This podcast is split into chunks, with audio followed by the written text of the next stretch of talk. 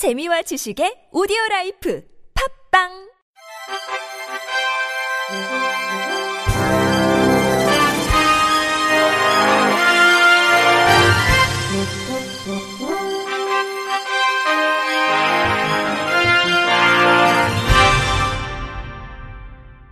청취자 여러분 안녕하십니까? 4월 26일 수요일 KBRC 뉴스입니다.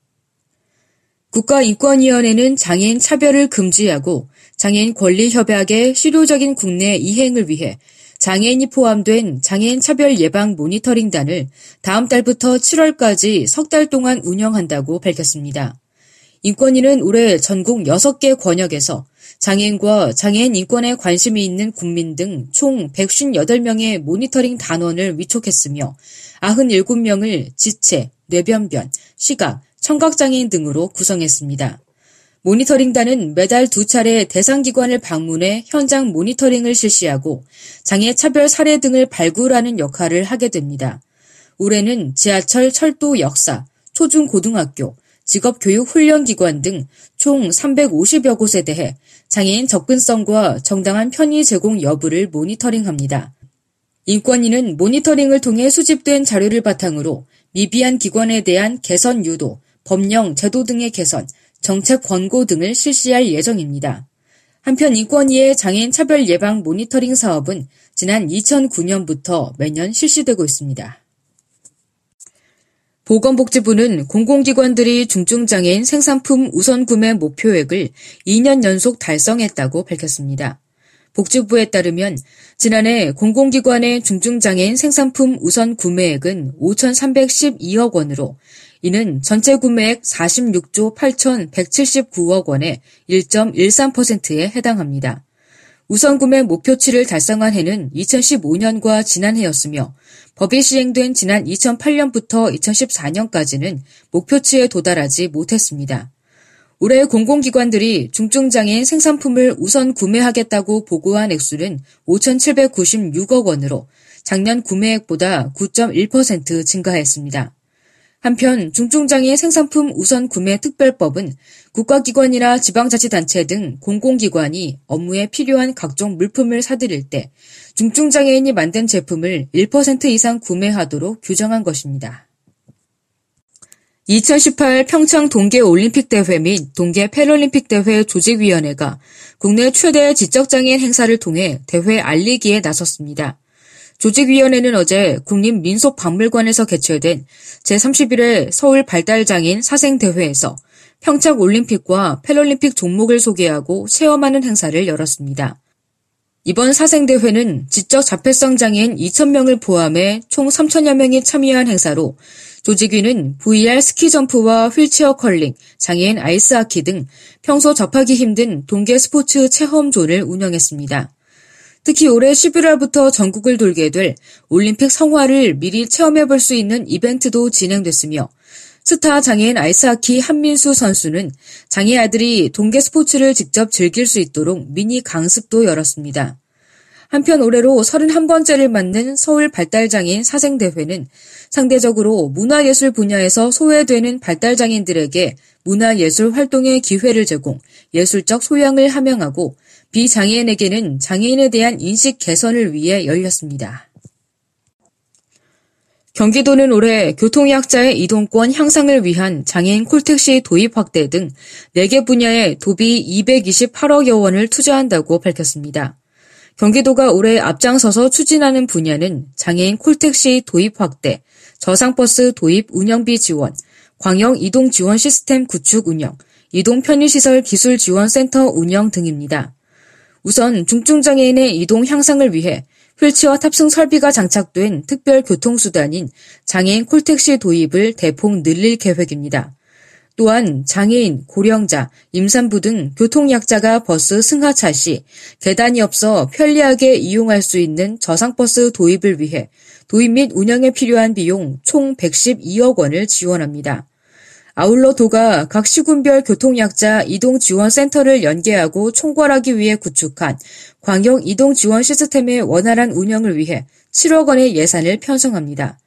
이 밖에도 도시군, 버스업체 조합, 장애인협회 등과 교통약자 이동권 보장을 위한 도로 환경 만들기 협업을 추진해 신규 설치 정류소 또는 주요 환승 거점 정류소부터 우선적으로 개선을 추진하고 있다고 경기도는 설명했습니다. 한국장애인 개발원이 중증장애인 채용 카페 아이갓 에브리 등의 10호점 돌파와 카페 홈페이지 오픈을 기념하는 온라인 이벤트를 진행합니다. 아이갓 에브리띵은 한국장애인 개발원이 추진하는 중증장애인 채용 카페 사업으로 전문가의 컨설팅을 받아 카페의 표준화를 적용하고 시장 경쟁력을 갖춰 지난해 10월 정부 세종청사에 첫 선을 보였습니다. 이번 이벤트는 SNS에서 다음 달 10일까지 진행되며 아이가 네브리 등을 방문하고 사진을 찍어 개인 SNS 계정에 올리면 소정의 상품이 전달됩니다. 당첨자 발표는 다음 달 15일 아이갓 에브리띵 홈페이지에서 확인 가능하고 이벤트와 관련한 자세한 내용은 한국장애인개발원 홈페이지 공지사항에서 확인 가능합니다. 활동지원 서비스 바우처 카드에 부착이 가능한 점자 스티커가 발급돼 카드 식별에 어려움을 겪는 시각장애인들의 불편함이 개선될 전망입니다. 사회보장정보원은 우선 오는 5월 10일부터 12일까지 전자바우처 시스템 내 페이지를 만들어 수요 조사를 한 후 6월 시각장애인 당사자들에게 우편 발송한다는 계획입니다. 바우처 카드의 점자 스티커는 여러 카드 중 바우처 카드를 식별할 수 있도록 점자 문구가 들어갑니다.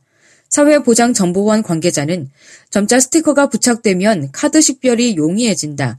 시각장애인들에게는 아무래도 바우처 카드를 사용하는데 불편함이 없어질 것이라면서 향후에는 점자 스티커를 부착한 바우처 카드를 발급하는 것을 추진하려 한다고 밝혔습니다. 앞서 실제로 시각장애인 강창식 씨는 바우처 카드의 식별에 어려움을 겪어 국가인권위원회에 점자 스티커 부착을 요구하는 진정을 제기하기도 했습니다. 보건복지부는 국민의 입장에서 쉽게 이해할 수 있도록 여러 부처에 흩어져 있는 복지 서비스 373개를 한 권에 담은 2017 나에게 힘이 되는 복지 서비스를 개정해 발간했습니다. 이번 복지 가이드북은 현장 공무원 설문조사, 사회보장 분야별 전문가 간담회 등을 통해 제기된 개선 사항, 올해 신설 변경된 복지 서비스 내용 등을 반영했습니다. 대상별 e-book 및 QR코드 제작, 지원 절차 및 가나다순 색인 추가, 포켓용 주요 사업 50 소책자 및 노령층 맞춤형 가이드북 제작 등 이용자의 편의성을 제고한 것이 주요 특징입니다.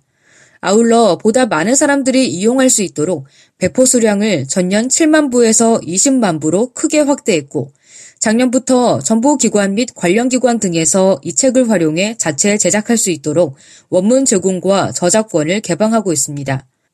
또한 읍면동 주민센터와 지역 자활센터, 고용센터, 국민연금, 건강보험공단 등 공공기관, 사회복지시설 등에 복지서비스 가이드북과 홍보 포스터를 배포하고 복지부 산하 공공기관 홈페이지 등에도 게시할 예정입니다. 끝으로 날씨입니다. 내일은 전국이 대체로 맑겠습니다. 미세먼지 농도는 보통 수준을 보이겠습니다. 아침 최저 기온은 서울 10도, 대구 14도 등 3도에서 11도, 낮 최고 기온은 서울 21도, 전주와 대구 20도 등 16도에서 22도를 기록해 오늘보다 조금 낮겠습니다. 바다의 물결은 남해 동해 먼바다에서 0.5m에서 2.5m, 서해 먼바다 0.5m에서 2m로 각각 일겠습니다. 이상으로 4월 26일 수요일 KBRC 뉴스를 마칩니다. 지금까지 제작의 이창훈, 진행의 홍옥희였습니다. 곧이어 장가영의 클래식 산책이 방송됩니다. 고맙습니다. KBRC.